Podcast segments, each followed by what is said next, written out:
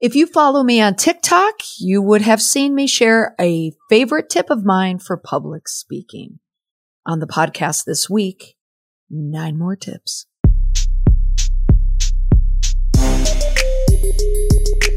Welcome to the Indestructible PR podcast, where we use current events and tested media and PR strategies to help prevent or manage a crisis and build an indestructible reputation. Something that can impact your reputation is if you bomb on stage. Many people feel an intense fear when they are asked to speak in public. And if you're one of them, don't worry, you're not alone. In this episode, 10 tips for overcoming your fear and delivering a great speech. More advice on help you to feel confident and prepared when it's your turn to take the stage.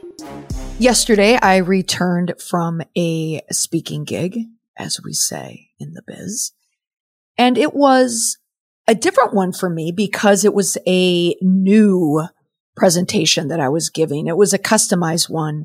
Ask someone who works in editorial, a communicator, a statewide group of communicators who are editors of publications of a monthly publication for an industry asked me to speak to the group about how to justify keeping print publications in the biz. It was a great topic. And I appreciated her coming to me with that idea because it really was a talk about public relations.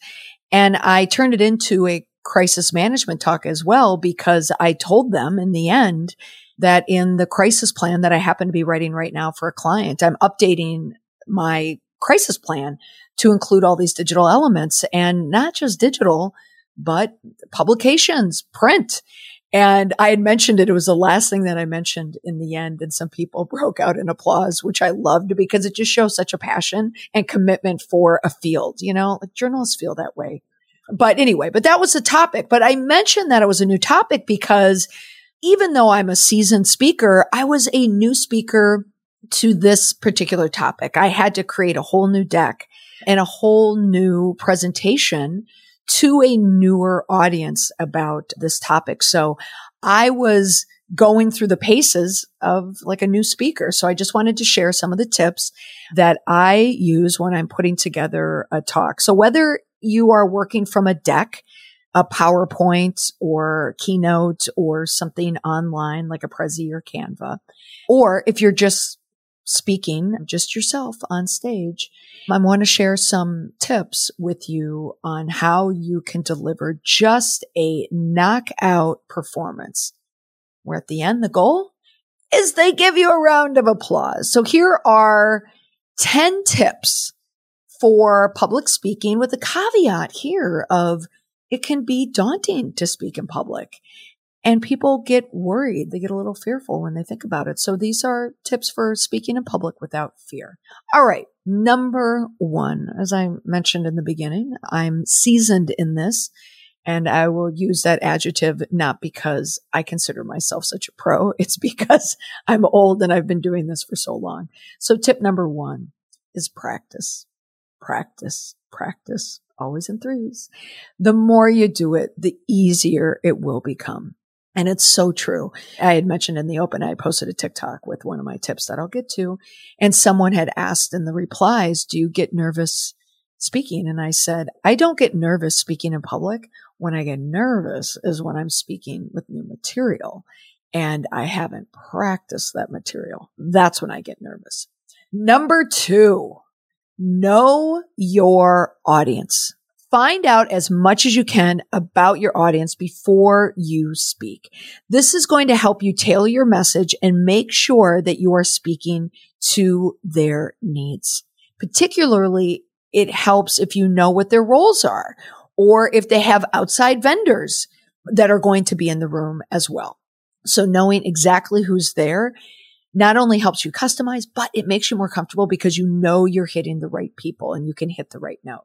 Number three, and this speaks to the fear, know your material inside and out. This will help you feel more confident when you're speaking and less likely to get tongue tied or forget what you're saying. Or, which is another question on my TikTok, what do you do about filler words? Filler words are something that comes up, that kind of peppers up or bubbles up in a presentation, or in the case someone mentioned on a podcast, they found themselves using filler words a lot. People will use them not because they're nervous, is because they don't know what to say. They haven't constructed a perfect sentence with a beginning and an end. If you know your material inside and out, you are going to speak in clear, measured, complete sentences. When you do, you often do not have filler words. Filler words will creep in, and I've already heard my filler words in this podcast, and I use them when I'm riffing, right? Because you don't know what you're going to say next. And that's when the filler words come in. Number four, keep it simple. Don't try to cram too much information into your talk. Just stick to the main points and make sure they're clear and concise. What helps is to create a controlling idea. For my talk about how to convince a board or leadership why you still need a print publication in your quiver, if you will, is because of a controlling idea that I used throughout the talk. It helps people along if they know what you're trying to get to. So if you have a simple controlling idea and you're not just cramming it in with all this extemporaneous information, you're going to have a better talk. Number five, use visual aids. Visuals can help you to engage your audience and make your points clear, but you don't want to rely on them too heavily because you want people to listen to what you're saying. Many times presentations will put in video clips or they might have, you know, graphics that are moving all over the place.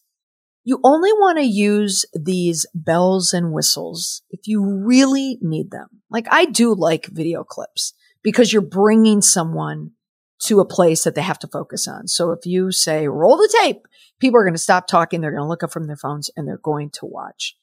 So visuals like that help, but don't worry about all the other pomp and circumstance, you know, all the other bells and whistles. Nobody cares. They just want to be able to see clearly what you're talking about. Number six, speak slowly and clearly. This will help ensure that people understand you and don't miss anything important. Not only does it help you keep your nerves in check, but also, which I noticed in the talk that I gave this week, people are writing things down and the techie people are taking photographs of your screen. If you speak slowly, you're giving them time also to capture what you're talking about. If you just whip through these screens and slides, you're going to lose people and you're going to lose the opportunity for them to take in that information. Number seven, make eye contact with individual audience members throughout your talk. This will help them feel involved and connected to what you're saying. But it also helps you feel more comfortable because you're speaking to one person. So if you are someone who gets nervous speaking in front of a crowd and what makes you nervous is the crowd aspect, just focus on one person at a time. You don't want to look at one person the entire talk. That would seem strange, but just bounce around people to people and catch their eyes. Number eight, use gestures and expressions to emphasize points and add interest to your talk.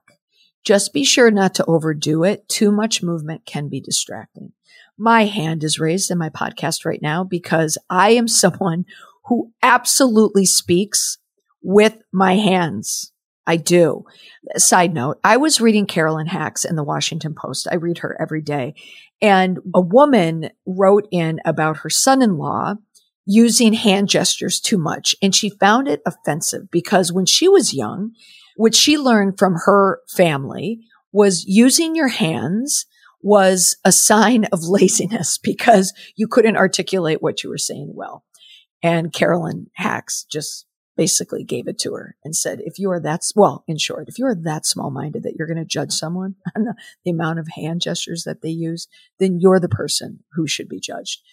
Which I was happy to hear that because I use gestures a lot try to keep them in check, but use them in the right way. I mean, look to presidential candidates, look to our presidents, how they use them. You know, Bill Clinton used the thumb. Donald Trump also uses a version of the thumb and the OK sign, you know, the chopping, you know, they do it for emphasis. Some political operative told George Bush Sr. not to point because in one of the debates he was pointing and he got a lot of grief for that because it looks like he was scolding people. So ever since George Bush Sr., George Herbert Walker Bush, you don't see the point anymore. Now you see variations of the thumb, but using gestures to get your point across can be helpful, but just don't overdo it. Number nine, number nine, number nine, take your time. Do not rush through your presentation just because you're nervous. People feel that, people see that, and there is no quicker way to diminish your authority than if you're nervous, if you're uncomfortable talking to people. And it's not just because you're comfortable not speaking in public, but it's that you're not comfortable speaking about something that you're supposedly an authority in. If you know it and you know it cold, you shouldn't be nervous people do give grace, I believe, to people who are on a big stage or if you are interviewing someone, there's someone, a friend of mine who listens to this podcast who chimes in frequently. Hello, David. If you're listening, that's a test to see if you are. He moderated a panel on a big stage with a notable journalist. And when I saw that, I thought, wow, I'm nervous for him. And he prepared and from all accounts did an, amazing job. But those were the nerves to have in the right place. You know, when a lot is at stake, you can be nervous.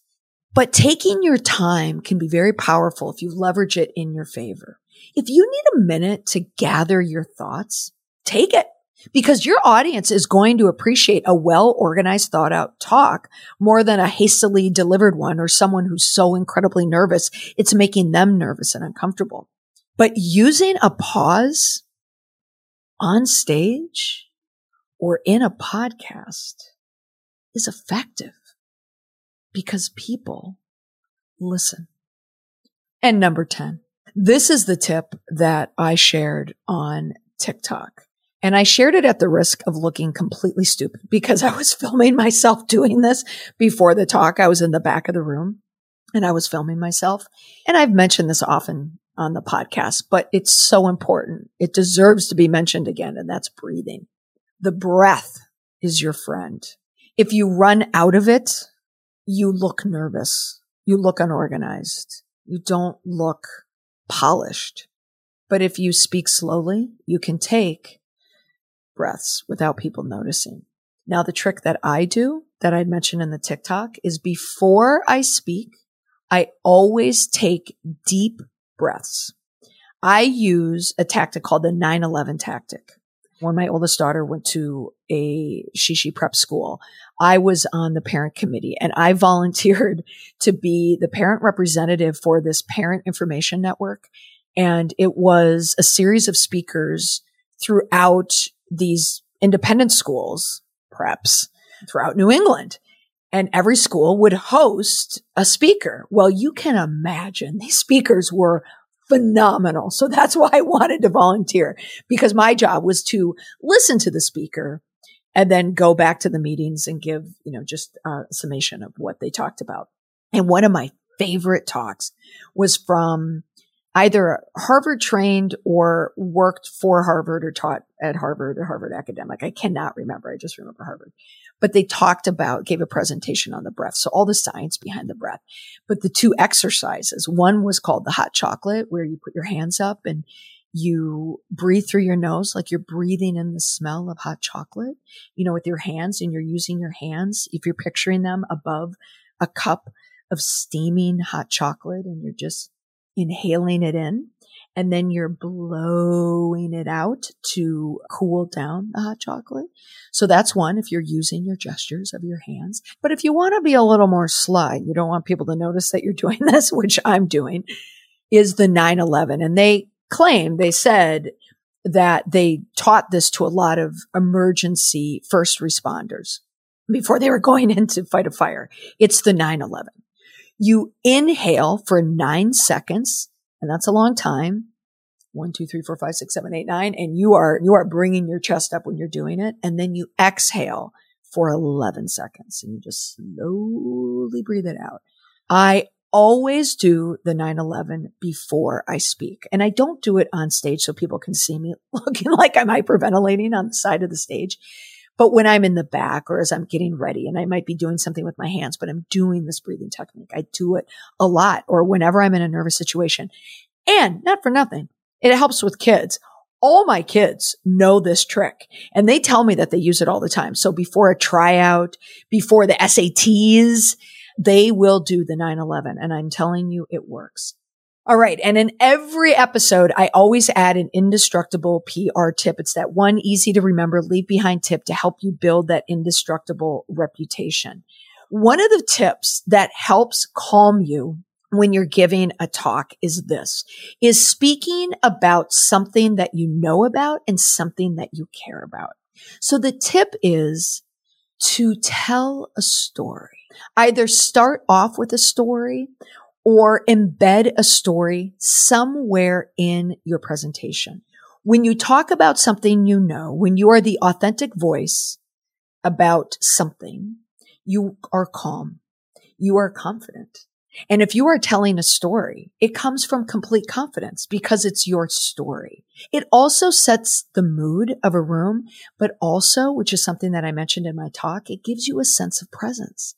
You're bringing people into your story and also into your life. So they're going to get to know you. They're going to get to like you, unless it's a bad story.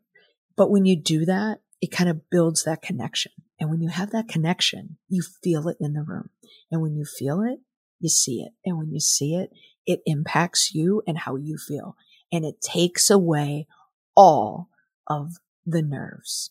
So if you want to overcome your fear in public speaking, start by implementing some or all of the tips that I just shared. And if you really want to up your game, you might consider listening to my audiobook, Indestructible. It's out on Audible right now. It's all about developing this powerful mindset to help you be more confident you know, particularly when handling, you know, a media crisis, but I talk about all aspects of it. And I think that you'll be able to glean some tips in there as well. So if you have a free Audible credit, and I know you do, don't we all? Check it out. You can also find the book online at your favorite bookstore, including Amazon. That's all for this week on the podcast. Thanks so much for listening. Bye for now.